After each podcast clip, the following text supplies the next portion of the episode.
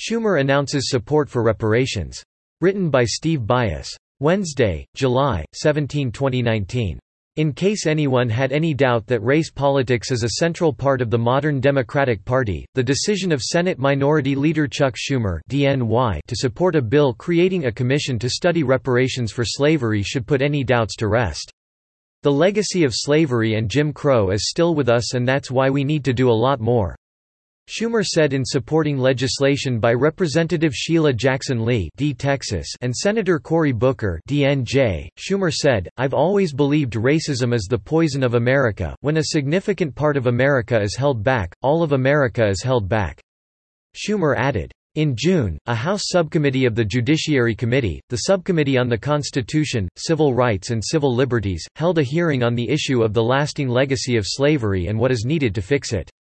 There is little doubt that the Commission will keep the issue of reparations alive through the 2020 political campaigns, although the Commission will supposedly consider other ways to compensate the descendants of slaves for slavery. The House hearing was euphemistically called a path to restorative justice. Among the witnesses at the hearing of June 19, a date known as Juneteenth, the anniversary of the date that the end of slavery was announced in 1865 in Texas, was Ta-Nehisi Coates. Coates wrote an essay in The Atlantic in 2014 entitled The Case for Reparations. Coates won the 2012 Hillman Prize for Opinion and Analysis Journalism from the Sidney Hillman Foundation. Hillman was the founder of the Congress of Industrial Organizations and a dedicated Marxist who had emigrated from Russia after the unsuccessful Revolution of 1905. Coates' father was active in the Black Panther Organization. Actor Danny Glover, a longtime advocate of reparations, also testified.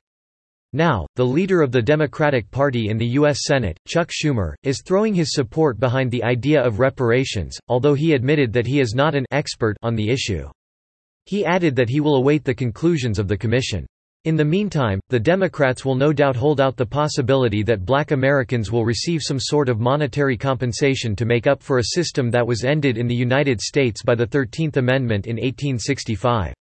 This is not surprising, as the Democrats shamelessly gin up race hatred during each election for political purposes. In past elections, they have even said that a vote for the Republicans could lead to more arson of black churches. Exactly how reparations would even work is unclear. No one is now living who was either a slave or a slave owner, nor are any of their children still alive. It has been almost 155 years since slavery ended.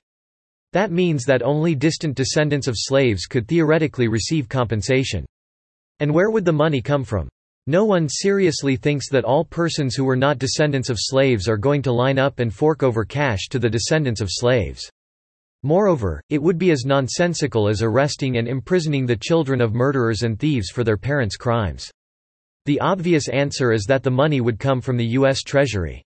Along with existing promises of Social Security and Medicare, multiple Democratic candidates for president have already promised to expand Medicare to all Americans, pay off all student loans, provide for free college tuition, and spend trillions to fight the alleged harmful effects of climate change.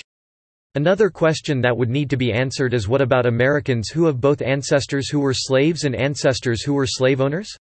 As the number of mixed racial marriages continues to increase, these numbers are quite high.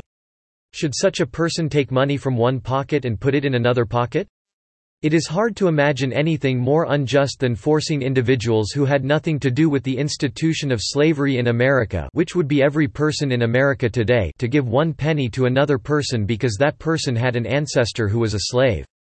Should the descendants of Americans, civilians in Virginia, Georgia, and South Carolina, whose property was burned or stolen by the Union Army during the Civil War be compensated by the federal government responsible for such atrocities? That will never happen because Schumer and other supporters of reparations see no political gain by studying such U.S. government-sponsored war crimes. And most Americans, even those whose ancestors lost their homes, businesses, livestock, and crops simply because they lived in areas that the Union Army maliciously put to the torch, understand that the perpetrators, as well as the victims, are long since dead. Subscribe to The New American and listen to more by clicking podcast on the top right corner of our homepage. Also, please consider donating to help us push out more content for you, our listeners.